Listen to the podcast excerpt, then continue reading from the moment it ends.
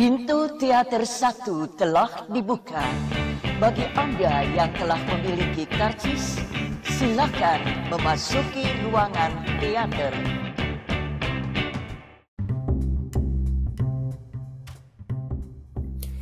Halo semuanya, balik lagi sama gue Mustafa di podcast Habis nonton film, jadi gue barusan habis nonton film Wreck-It Ralph 2 uh, Judulnya sih sebenarnya Ralph Breaks the Internet Nah, jadi tentang kelanjutan dari film pertamanya Wreck-It Ralph.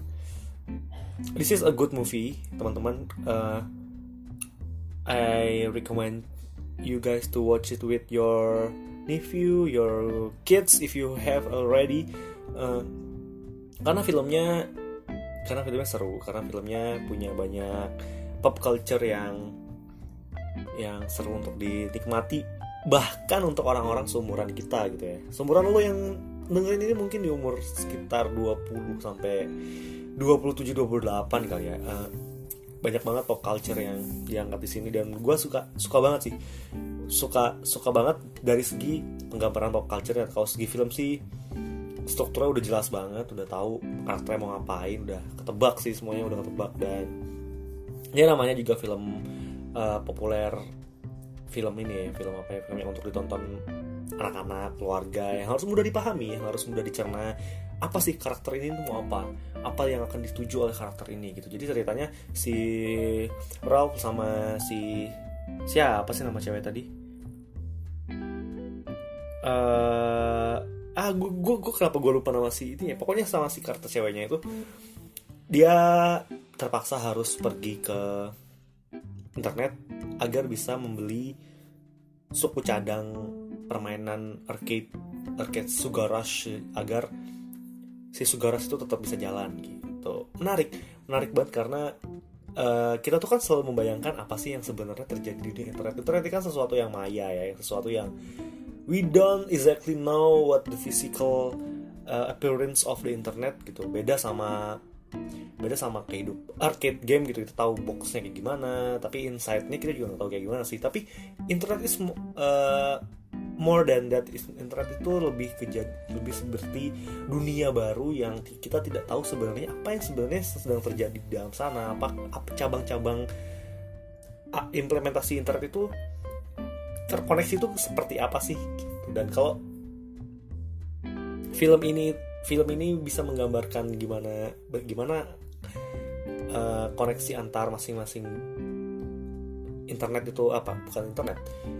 Situs situs-situs saling terkoneksi satu sama satu sama lain itu yang menarik menurut gue jadi gue selalu membayang gue tuh dulu sempat kepikiran bikin film pendek tentang how if we live in the real Twitter land gitu. Gimana gimana kalau misalnya kita benar-benar hidup di dunia yang cara kita berinteraksi dengan manusia satu sama lain itu seperti kita berinteraksi di Twitter gitu. Satu ada orang yang mengucap dari tweet hingga retweetan itu sampai menyebar dari ujung sampai ke ujung dan gimana kita mereply. Gue sempat kepikiran itu dan film ini berhasil bikin satu penggambaran lain tentang media sosial tentang tentang eBay tentang Amazon tentang Google tentang Pinterest tentang tentang banyak hal ya. Tapi yang ada beberapa hal yang gue menarik yang film TED eh film TED lagi.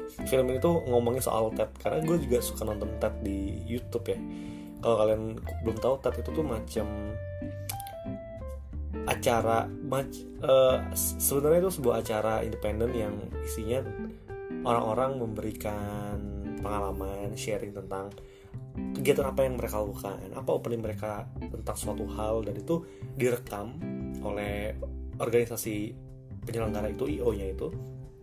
Lalu kemudian diupload ke YouTube dan akhirnya kita dari berbagai belahan dunia bisa menonton acara seminar tadi yang sebutnya seminar lah ya biar gampang. Jadi misalnya ada hmm, seorang fisisis gitu ya fisikawan yang menceritakan tentang bagaimana teori kuantum bla bla bla bla bla gitu dalam semua acara seminar dalam itu lalu kemudian video uh, kegiatan seminar presentasi dia itu direkam dan akhirnya presentasi dia itu di upload ke YouTube dan kita bisa nonton banyak orang-orang tuh bisa nonton dan bisa menyerap banyak ilmu gitu. Nah gue tuh suka banget nonton TED karena TED itu punya banyak informasi yang gue sebagai orang yang sangat uh, kurang suka membaca gitu. Gue tuh agak-agak agak-agak males ngebaca dan gue lebih suka mendengar dan melihat visual gitu untuk menyerap informasi yang gue pengen tahu gitu. Dan gue suka untuk mendengar langsung dari Ted karena itu langsung keluar dari mulut si si ilmuwan tersebut. Nah. Jadi di di film ini juga ngomong soal Ted kena bagaimana dan dan itu sama kayak gue kayak gue tuh nggak inget Ted itu yang ngomong siapa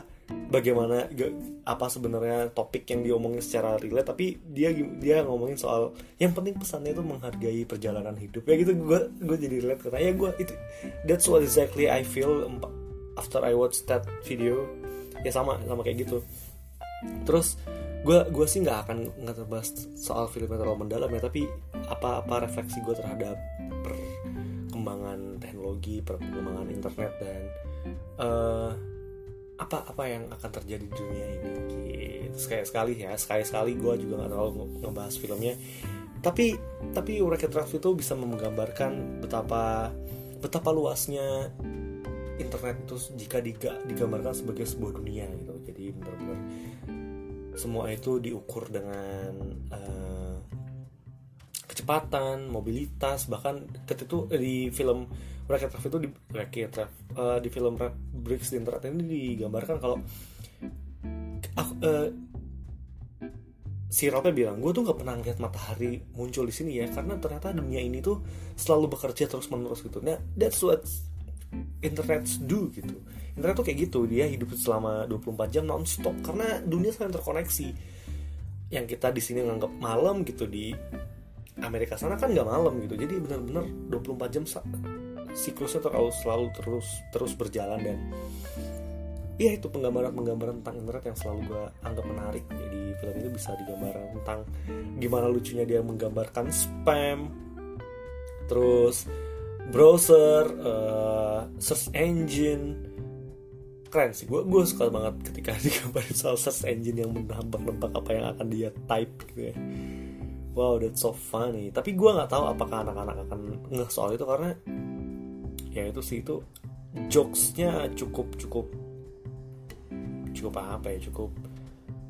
Ya kalau lu benar-benar suka menyelam di internet itu gue tuh suka banget menyelam di internet menyelam menemukan sesuatu yang baru gitu.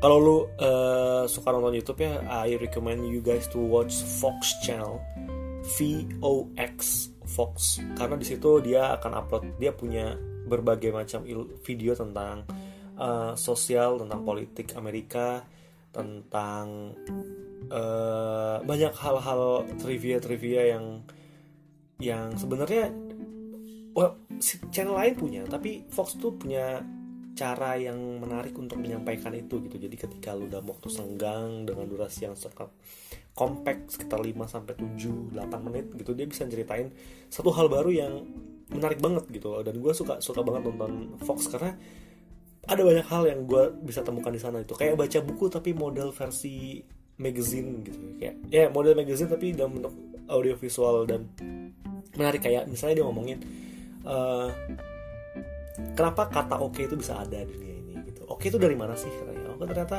all correct gitu kan. Sesederhana itu sebenarnya oke okay itu datang dari kata all correct bukan all, all tuh uh, dulu spellingnya o depannya O O L L gitu dan akhirnya bisa K itu correct jadi all correct jadi oke okay gitu. Dan kata oke okay itu nggak muncul di abad-abad sebelumnya sebelum kata itu muncul dan ternyata by nature emang oke okay itu diciptakan dan ternyata spreadnya muncul luas gitu. Kayak kata halo kenapa gue dulu pernah baca? Kata halo diciptakan. Itu karena halo itu bisa bisa travel uh, dalam frekuensi suara paling jauh kalau nggak salah. Gue lupa nih tapi ya itulah hal-hal menarik yang bisa gue temukan di YouTube.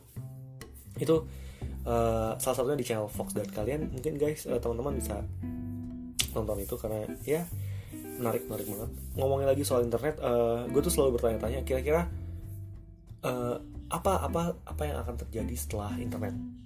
Gue gue selalu beranggapan kayak internet tuh pasti bukan teknologi mutakhir atau pembaharuan yang baru atau penemuan masif penemuan monumental terakhir gitu. gue tuh selalu beranggapan akan ada sesuatu yang dari yang baru setelah setelah internet gitu. Kalau menurut gue dan itu akan akan mengguncang dunia internet tuh akan mengguncang dunia uh, dulu gue pernah diskusi sama mas bukan diskusi sama mas Garin gue pernah datang ke suatu workshop gitu dan mas Garin bro bilang kayak anak-anak lahir sekarang itu udah didesain oleh alam, didesain oleh nature untuk bisa hidup dengan teknologi seperti gadget, internet segala macam. Jadi nggak perlu diajarin terlalu mendalam. Anak-anak lahir dia akan belajar pelan-pelan tentang tentang menggunakan handphone, menggunakan internet dan dia akan gampang menyerapnya karena emang secara langsung DNA eh bukan DNA secara langsung hidup dia akan ter, terpengaruhi oleh teknologi yang hidup dan di zaman sekarang gitu. Beda dengan orang-orang tua yang baru belajar menggunakan internet atau uh, gadget ya akan lebih lebih susah dan anak-anak lebih mudah itu dan ya itu yang akan terjadi gitu. Generasi tiap generasi akan punya nature yang baru. Sifat apa ya sifat alamiah yang dikembangkan lagi bukan dikembangkan yang akan mereka rasa rasakan dan itu selalu berbeda-beda tiap generasinya. Dan gue rasa uh, 10 tahun lagi tuh akan anak-anak anak-anak yang lahir itu akan menerima suatu uh, apa ya sebuah penciptaan baru penemuan monumental baru yang yang baru lagi yang yang kita yang gua yang ketika akan hidup di generasi itu akan harus adapt lebih cepat gitu. Gua harus adaptasi lebih cepat. Dan prediksi gua gua gua lihat yang gua lihat dari perkembangan teknologi sekarang tuh sepertinya secara keuangan sesuatu yang akan merubah cara bekerja kita di masa depan adalah uang. Karena karena sepertinya yang gue bayangkan di masa depan itu uang fisik itu akan mulai hilang gitu. Dan itu akan mengguncang mengguncang sistem perekonomian dan segala macamnya sih karena dulu ada telepon umum fisik itu pelan-pelan tergeser pelan-pelan telepon umum tuh hilang telepon telepon telepon ya telepon yang di rumah itu terpasang mulai hilang mulai tergantikan oleh handphone. Sekarang telepon secara frekuensi uh, analog telepon aja mulai hilang digantikan oleh digital telepon yang lewat WhatsApp atau segala macam. Pelan-pelan itu akan terjadi dengan keuangan gitu dan itu gue rasa kayak kita sekarang pelan-pelan udah by imani gitu apalagi di Jepang udah di kota Shenzhen itu gue pernah tahu infonya kalau ternyata di sana udah almost 100% uh, doing transaction with e-money. Cashless kita cashless. Dan ya itu semuanya semua bahkan beli belanja di pasar aja tuh pakai barcode bro. Keren ya? Dan itu yang akan mengguncang dunia di 10 tahun mendatang yang gue rasa anak-anak ketika anak-anak lahir tuh mereka udah nggak tahu lagi tuh soal duit itu gimana fisik duit itu gimana. Kita tuh cuma mengumpulkan angka-angka yang hidup di dalam sebuah sistem yang maya gitu sebuah sistem yang kita nggak tahu fisiknya tuh gimana gitu sama sama kayak sekarang sih udah dulu pertama kali gue mulai bisa mengelola gua uang gue sendiri ya gue megangnya fisik gitu ngambil KTM megangnya fisik ngatur segala macam. Kok sekarang apa apa lewatnya digital. Beli pulsa digital beli money uh, bisa lihat gojek untuk pesan makanan segala macam. Dan makin ke sini makin jarang megang cash gitu. Nah itu yang terjadi 10 tahun depan. Dan that's how internet and teknologi advance yang akan selalu berkembang ke depannya. Dan menurut gue it's so fast it's so uh, we should carefully uh, adapting what technology lead us in the future gitu. Karena mungkin ada beberapa hal yang akan membawa kita kepada masa masa-masa distopia yang digambarkan oleh film-film gitu kayak AI gitu. Ya gue gue sih agak takut dengan AI ya. Gimana kalau misalnya ini ini kan udah mulai muncul nih kayak Siri Google Assistant Cortana uh, apalagi banyak kan itu banyak yang voice comment. Yang yang dulu tuh cuma kita cuma voice comment kayak do something do something do something. Kalau sekarang tuh bisa diajak ngobrol udah pelan pelan dia udah bisa interact udah bisa uh, interact with us terus udah bisa menebak kira-kira tuh kayak kita tuh kayak gimana. Sama kayak film her yang film her bayangkan.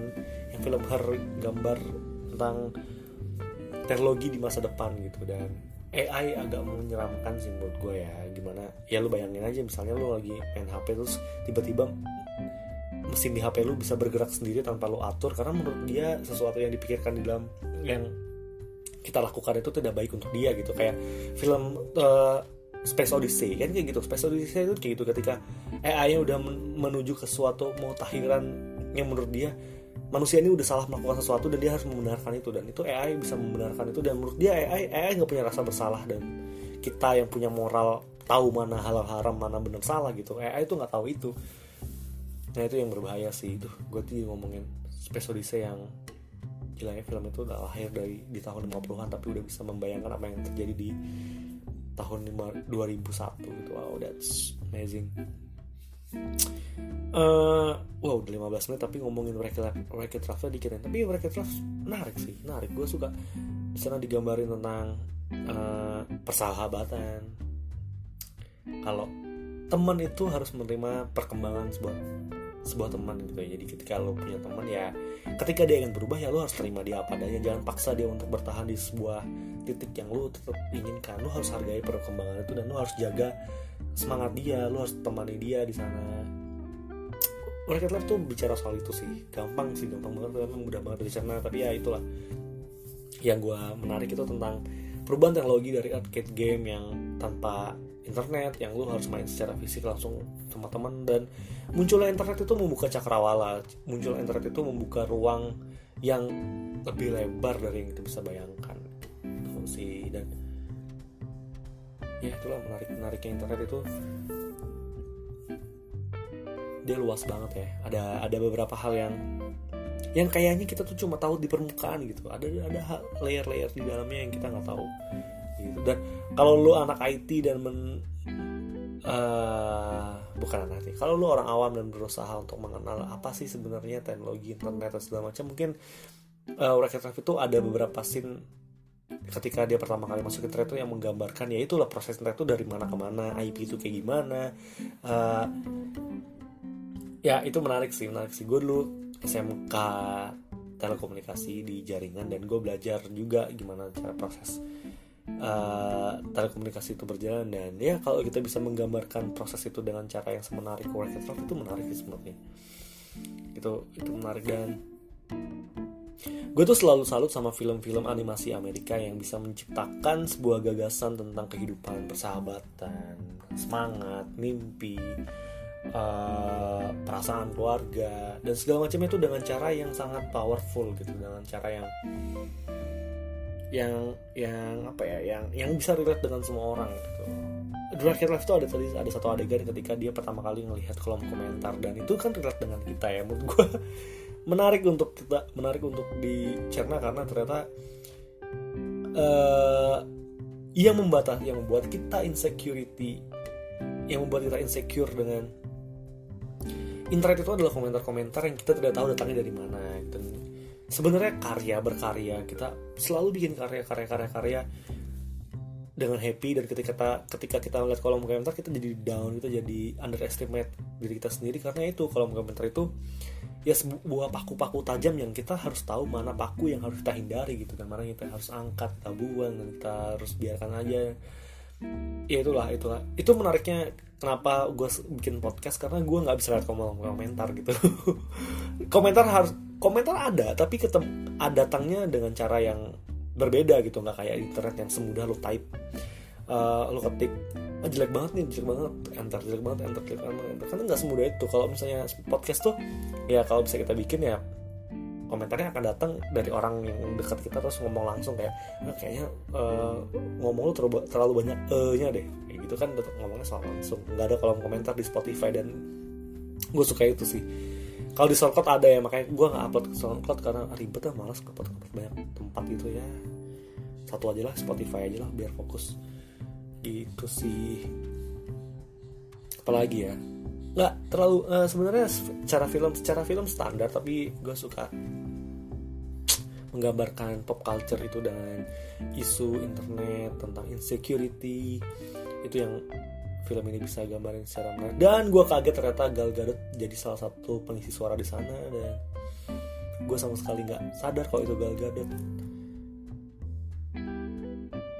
ya sebuah kejutan menarik. Ya dan dan dan ini nih yang mengganggu gue nih. Kenapa harus ada payung teduh di sana? Kenapa? Kenapa harus ada payung teduh?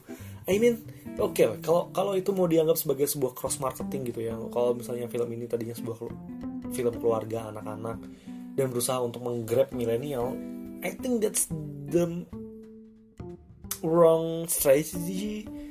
I think uh, we can elaborate with uh, great young uh, animator or apa pun lah itu. Bisa bisa bisa jadi dengan modelnya model ya kalau mau ngambil musik ya carilah musik yang lebih relate dengan konsepnya gitu. Ini the film talks about internet the speed of uh, advanced technology ya kalau ngomonginnya mungkin kayak battle smoker atau segala macam gitu dan lebih menarik untuk ngomongin untuk mengelaborasi hal tersebut. Tapi kenapa harus payung? Teduh ya lagunya bagus. Sebagai sebuah lagu bagus tapi menurut gue kenapa itu dicampur dengan film ini itu yang gak menarik? Gitu sih terus ya itu sih yang, yang bikin gue sayang dengan filmnya. Why why why harus payung teduh di film itu? It's they are a good band. Mereka adalah band yang bagus gue gue akuin itu dan lagunya bagus tapi kenapa harus dimasukin di film ini? Itu yang menjadi pertanyaan. Gitu sih kalau mereka pengen menggrab kaum milenial indie indie gitu gue gagal sih. Gagal dan ya coba lagi dengan cara yang lain ya teman-teman Disney. Ah itu aja kayaknya gue udah cukup dalam ngomongin internet ya beware of internet. Jadilah teman-teman bijak internet. Uh, internet positif seperti yang dikatakan oleh Kemokomin Kemoinfo kita gitu ya internet positif. Ya ya ya internet adalah dunia baru yang harus kita jaga dengan baik dan gunakan dengan bijak hati-hati di sana. Terus apa lagi ya? Udah itu aja. Sampai jumpa di episode selanjutnya. Dadah